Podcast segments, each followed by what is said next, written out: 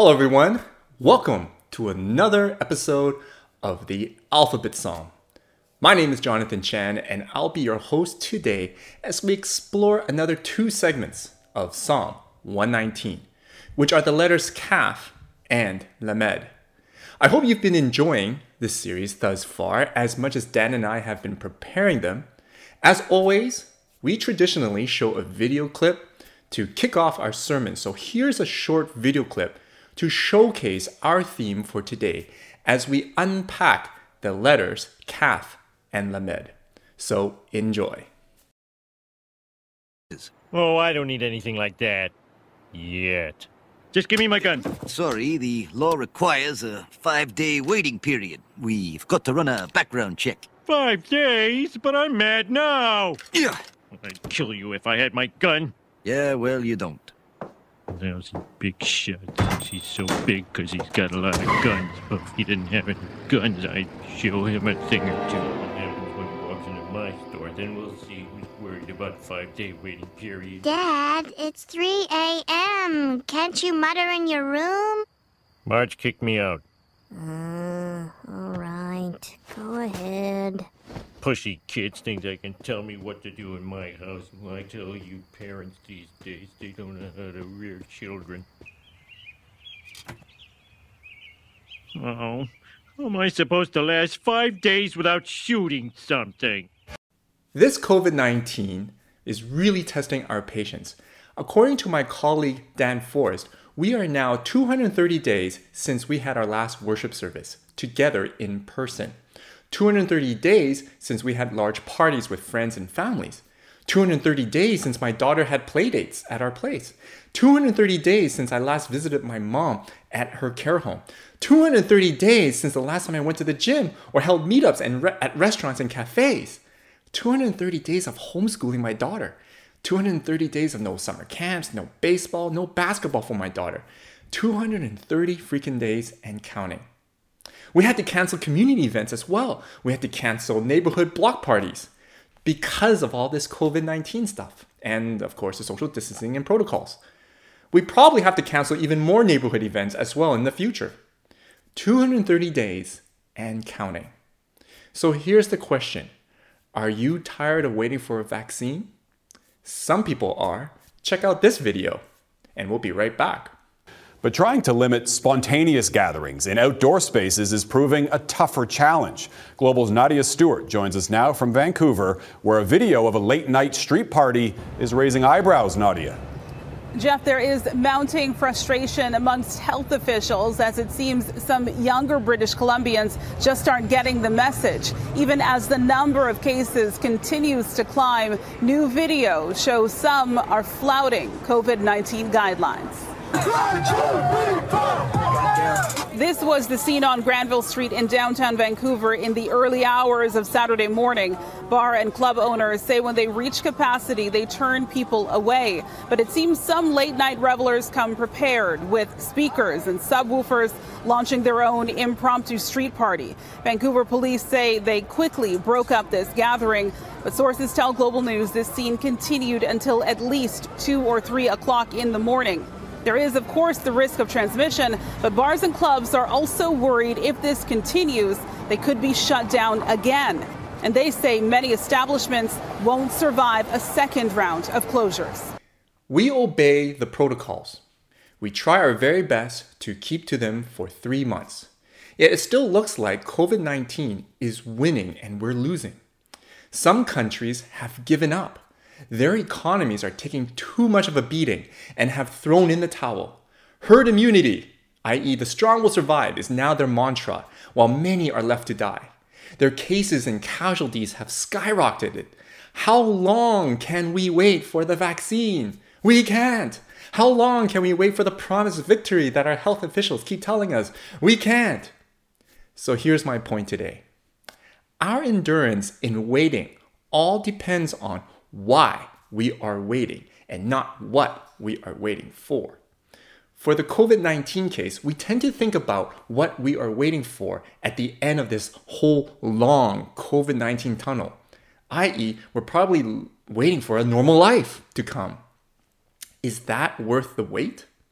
Why are we take, talking about waiting? Well, guess what? The psalmist in Kaf and Lamed is also waiting, waiting for a long time. Let's read. Beginning with verse 81 in Psalm 119. I am worn out waiting for your rescue, but I have put my hope in your word. My eyes are straining to see your promises come true. When will you comfort me? I am shriveled like a wineskin in the smoke, but I have not forgotten forgotten to obey your decrees. How long must I wait? When will you punish those who persecute me? These arrogant people who hate your instructions have dug deep pits to trap me. All your commands are trustworthy. Protect me from those who hunt me down without cause. They almost finished me off, but I refuse to abandon your commandments. In your unfailing love, spare my life. Then I can continue to obey your laws. Your eternal word, O Lord, stands firm in heaven. Your faithfulness extends to every generation, as enduring as the earth you created. Your regulations remain true to this day, for everything serves your plans. If your instructions hadn't sustained me with joy, I would have died in my misery. I will never forget your commandments, for by them you give me life. I am yours, rescue me, for I have worked hard at obeying your commandments. Though the wicked hide along the way, to kill me, I will quietly keep my mind on your laws. Even perfection has its limits, but your commands have no limit. I am worn out, waiting for your rescue. How long must I wait? How many of us feel like the psalmist right now considering COVID 19? How I'm sure I'm feeling it. Granted, the psalmist here is not experiencing COVID 19, but I'm sure he relates with you and I in the waiting to be rescued, and I'm sure we relate with him as well. The psalmist is brutally honest with God immediately without any hesitation or politeness. And you know what? This gives us a lesson in talking with God as well. God wants us to be brutally honest with Him. He is our loving Father and desires us to be brutally honest with our all, i.e., what's in our heart, what's in our mind, and what's really bothering our soul. So let's look at how honest the psalmist is with God. He says this I am worn out, waiting for your rescue, but I have put my hope in your word. My eyes are straining to see your promises come true. When will you comfort me? I am shriveled like a wineskin in the smoke, but I have not forgotten to obey your decrees. How long must I wait? When will you punish those who persecute me? Charles Spurgeon, in his commentary, said this about the psalmist. This portion of this gigantic psalm sees the psalmist in extremis, in extreme difficulty. This octave is the midnight of the psalm and is very dark. But meanwhile, it should comfort us to see such an eminent servant of God so harshly abused by the ungodly because it shows us that evidently in our own persecutions, nothing out of the ordinary has happened to us. The psalmist is in extremis, with words like worn out, eyes straining, shriveled wineskin, and he's being brutally honest with God that he is in desperation. For some of us, we too are in extremis, or feeling like a shriveled wineskin, with eyes straining and getting tired of fixing our eyes on God's promise of rescuing us. Some of us may have lost our jobs due to this pandemic. Some of us may have lost our loved ones. And some of us may have lost both or a lot more due to this pandemic. How can we not feel like a shriveled wineskin? Hopeless useless, and helpless. How can our eyes not be strained and tired? However, Spurgeon says that we should take comfort knowing that this is not new, folks. Others have faced this type of extremis before. It may not be COVID 19, it could have been the Spanish flu, the Great Depression, World War I and II, the famines, the droughts, the floods, the earthquakes, the tsunamis, the wars that are currently ravaging throughout the globe every year. And right now, on August the 19th, 2020, there is a humongous forest fire over in Penticton, over in the Okanagan Valley. So, whatever extremis we are going through, we are comforted to know that there are sisters and brothers in Christ who have already gone through it as well, or currently going through it together with us. So, what did the psalmist want to be rescued from, though? Let's move on. In verse 84, he says this How long must I wait? When will you punish those who persecute me? These arrogant people who hate your instructions have dug deep pits to trap me. All your commands are trustworthy. Protect me from those who hunt me down without cause. False accusations from ungodly people. It seems this psalmist's ongoing struggle is with those who falsely accuse him or mocking him of following God's commands. A couple of weeks ago, we explored Zayin and Heth, where the psalmist was being mocked for standing firm in God's commands, laws, and promises, only this time, it's gotten worse. No matter how much the psalmist is trying to obey God's commands, it seems like a losing battle, and God's rescue is getting further and further and further distant. How long must I wait for your rescue, God? How long must we wait for our rescue from COVID 19, God? Notice what the psalmist didn't say. I give up. He didn't say that. Nor did he say, God, screw you, I'm leaving. He didn't say that. Although it's clear that he's in the deepest pit and in the deepest state of depression, he didn't say, I'm better off dead. Or, you know what? I give up, God. You promised, but didn't deliver. You schmo, I'm out of here. What the psalmist did say, which we will unpack further, is that he reminds himself that God's word and commands are trustworthy. Hmm, trustworthy. Meaning that God's promise to us for following his commands and faithful to his word is steadfast, unchanging, eternal, and will be fulfilled. God keeps his promises.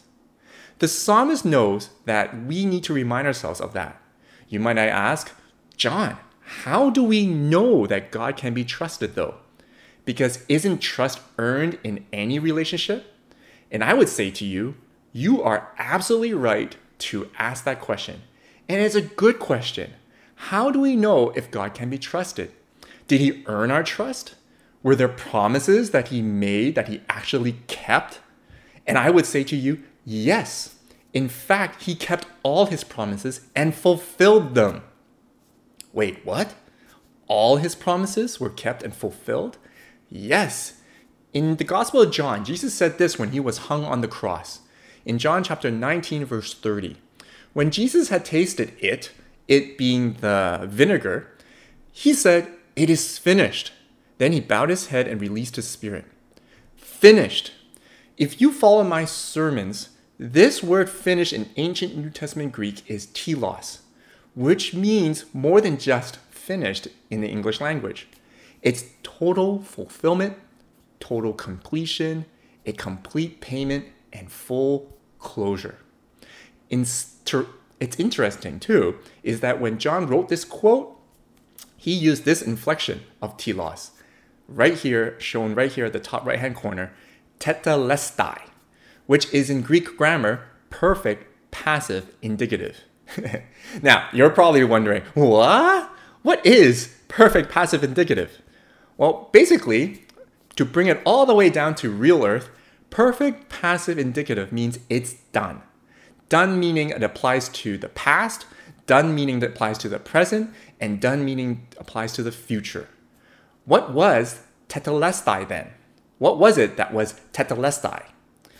What Jesus came to the world to do, rescue all of humanity, past, present, and future, from death, sin's enslavement, and provide life eternal with God, past, present, and future, is now done. His mission is now complete.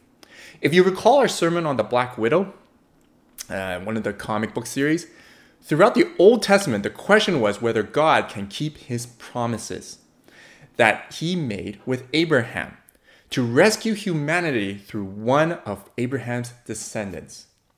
And in Jesus, that has been fulfilled.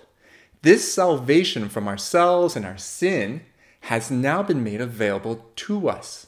So, when we ask, can God be trusted? Yes. Did he earn our trust? Yes. He died for us, kept his promise, saved us from our sins, broke the chains of permanent death, and made available a way to eternal life in his presence. God kept his promise, so if Jesus says he is coming soon and promises that he will, his words are trustworthy. For the psalmist, he knew that God was trustworthy with only the first five books of the Bible in his hand. The stories of God saving Israel from calamity and annihilation was enough for him to earn his trust towards God. So, the first reason why we wait is because God has always been trustworthy and will always be trustworthy. God earned our trust through Jesus Christ because Jesus fulfilled his mission to save us as promised by God. So, again, first reason why we wait because God has always been trustworthy and will always be trustworthy. God earned our trust through Jesus because Jesus fulfilled his mission to save us as promised by God. Okay, let's move on. In Psalm chapter 119, verse 88, it says this In your unfailing love, spare my life, then I can continue to obey your laws. Your eternal word, O Lord, stands firm in heaven. Your faithfulness extends to every generation, as enduring as the earth you created. If your instructions hadn't sustained me with joy, I would have died in my misery. I will never forget your commandments, for by them you give me life. The next reason why we wait on the Lord is because we are alive. The psalmist acknowledges that without God's mercy and grace, i.e., his unfailing love shown towards us and to the entire cosmos, we would be done. All living things will cease to exist. Think about that. God sustains everything. He sustains all living things and gives life to all living things. He breathes life. We often say that God's word is God breathed. What does that mean? It means that whatever God breathes, it gives life to wherever He breathes at. So His words, His commands, His scriptures, the Bible, His love embodied in humanity, i.e., Jesus, the Word of God who became flesh, gives us life, sustains us, and the entire cosmos. The very words that establish the earth and sustains it. Wow, that's a pretty darn good reason why we should wait on the Lord hey, if he's our life support, we can darn well be sure that he won't pull the plug on us. Next, verse 91 By your appointment, they stand this day, for all things are your servants. All things are your servants. Why else do we wait? Well, there are two parts to this. That's right, two parts for the price of one verse. What a bargain! The first part is because COVID 19 and everything is under God, submits to God, obeys God, and serves God. COVID 19 does not and will not have the last word. God remains above it and will defeat it and end it on his command. He allows it to continue and he will determine when it will end. Just as Jesus calms the storms and resurrects a dead guy, so COVID obeys God. It doesn't have the last word, nor is it more powerful than God. Death has no last word, nor is it more powerful than God. This sounds good in part, right? Because here's the second part that we just can't understand, and we will never understand, and it's very frustrating. The reason we wait, in light of knowing that COVID 19 is under God's command, is that COVID 19 and everything, whether it be good or bad, serves God's purpose in breaking in his new kingdom here on earth. Say what? Yes, Isaiah says this in chapter 55, verse 8 to 9. For my thoughts are not your thoughts, neither are your ways my ways, declares the Lord. As the heavens are higher than the earth, so are my ways higher than your ways, and my thoughts than your thoughts. No one, absolutely no human being, could have come up with God's salvation plan, i.e., the gospel. Who would have thought of a scheme that imagined this whole grand scheme that involved a virgin birth and a crucifixion, followed by a resurrection? Only God Himself. Only God Himself would have thought of that to become a human being. That baffled humanity back then, and it still baffles us today. It baffles many religions today that a God, an entity up there, all powerful, all knowing, faultless, would come down and be limited as a human being.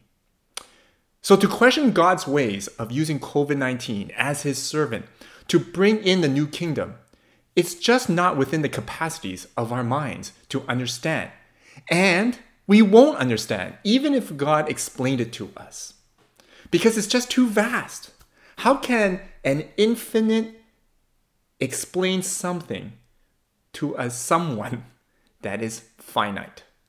And that's why the psalmist said this in verse 96 To all perfection, I see a limit. Human perfection has a limit, but your commands, O God, are boundless. Yet God did become finite so that he can at least give us a glimpse of what his kingdom looks like through Jesus. And personally, I think during this COVID, though it has brought the worst in some of us, it also brought the best in some of us.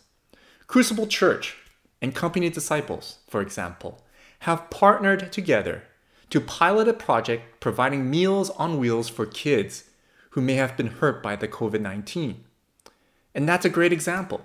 Another great example is the Dirty Apron.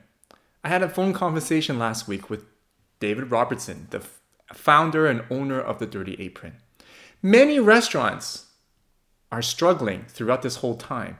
Yet, for him, he saw an opportunity. He saw Ephesians 2:10 ring true in front of his eyes as he saw opportunity to give his community a glimpse of the kingdom. So, God enabled him. God provided for him the resources to produce 3,000 meals a day for the elderly in the downtown east side. That, folks, is a glimpse of the new kingdom. That, folks, is how God uses COVID 19 to show us and to break in the new kingdom. God has always opened doors 3,000 meals a day. Lastly, why do we wait? In verse 94 to 96, it says this. Ashley, more like just verse 94. I am yours. Rescue me. Humanity belongs to God. You and I belong to God. James chapter 1 verse 18 says this. He chose to give birth to us by giving us his true word, and we out of all creation became his prized possession. He will not let you or I go. We are his. That's why we wait. As we wait on the Lord for his rescue during this COVID 19, may you and I be reminded as to why we wait. The first reason why we wait is because God has always been trustworthy and will always be trustworthy. God earned our trust through Jesus because Jesus fulfilled his mission to save us, as promised by God. The second reason why we wait is that God sustains everything. He gives life to everything, He sustains everything.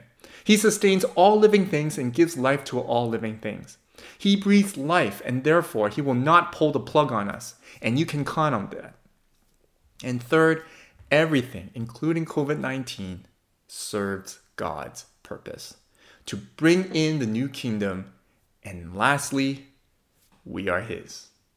We are His. He will never let us go, He will never forsake us, and He will always love us. For may we be reminded of who we are in God, His chosen ones, loved by Him, saved by Him, His children. Amen.